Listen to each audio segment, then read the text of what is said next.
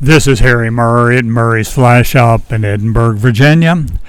Let's take a look at the month of April. We'll talk about the trout fishing that I expect we'll have. We'll talk about the bass fishing that'll be available, and then you can take advantage of both of them.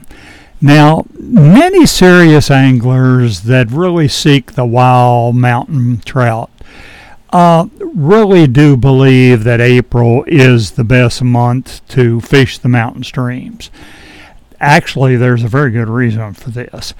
We have three of our major aquatic mayfly hatches at this time.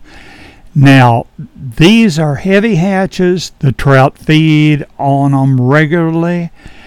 My most effective flies to match these hatches are the Mr. Rapidan Parachute Dry in a size 14, the Mr. Rapidan Regular Dry in a 14, and the Blue Quill Dry in a 16 and 18, and these are really good matches.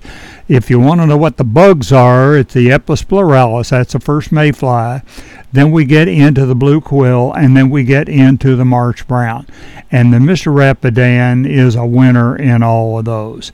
Now, if you hit the stream early in the morning, 8 o'clock, 9 o'clock, before the hatches get heavy, a good technique that I use a whole lot and that I teach in my classes for the people that really want to get into fish in a hurry is to go ahead and use uh, Mr. Rapidan Olive Soft Tackle size 16 as a 18 inch dropper under the regular dry uh, Mr. Rapidan in a 14. This dry and dropper combination is very effective because the nymphs are active. They just aren't really pushing through to hatch out until later in the day.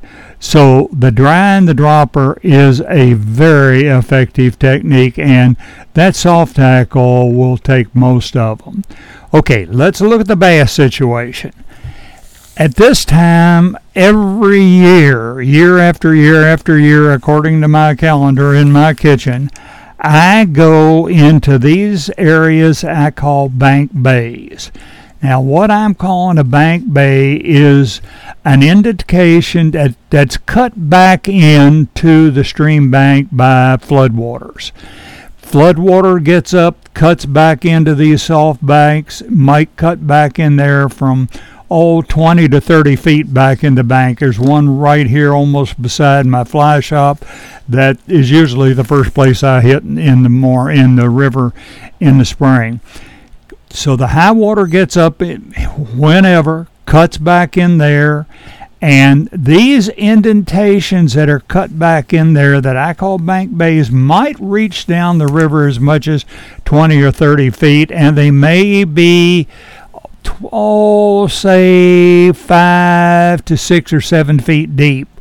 Well, what this is doing for the bass that want to feed, it's giving them protection from the real heavy currents that could ripping come ripping down the river often in the spring. So they're given protection, plus there are oodles of minnows back in these bank bays. I either float or wade to a spot about 30 feet out in the river, depending on whether what the water is. I'd much rather, I'd much rather wade it than float it. But whichever the depth of the water is going to dictate, I'm going to be out there about 30 feet out from these bank bays, and I want to cover every foot of that, and I'll run my fly through there several times. A bank bay that's maybe oh, we'll say 20 feet long, 20 or 30 feet long, I'll devote at least a half hour to fish that.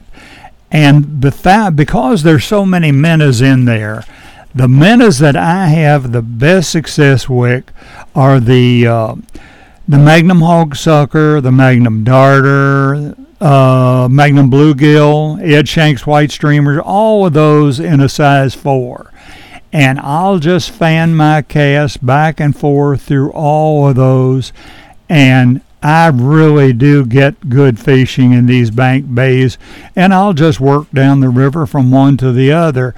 And they're not hard to find. You can you can spot these usually a couple hundred feet before you even get to them. And if you don't know where some of these are, I'll be glad to help you find them. So if you have any questions about either the trout fishing or the smallmouth fishing, just stop by the fly shop and I'll go over the maps with you and show you the areas that are producing well. This is Harry Murray at Murray's Fly Shop in Edinburg, Virginia. Thank you very much for being with us.